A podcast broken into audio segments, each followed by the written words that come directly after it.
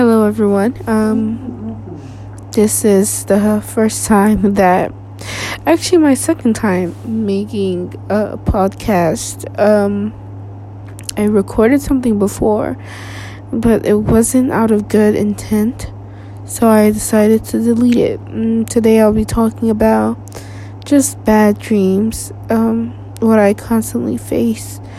Um, especially as a Christian, sometimes you're faced with obstacles, and it's like, is this what God wants me to go through? Um, all that I can truly do, all that you should truly do, is trust in Him that He will guide you through it. Um, I have bad dreams for several years now since I was a baby. I still remember the bad dreams I used to have since I was um, as young as I can remember. Um, and sometimes often difficult sleeping. Sometimes I just stay awake. I don't have enough sleep.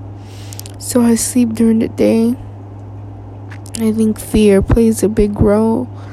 Um, sometimes I get paranoid and scared at night. Even though the lights are on, sometimes I still feel a little scared.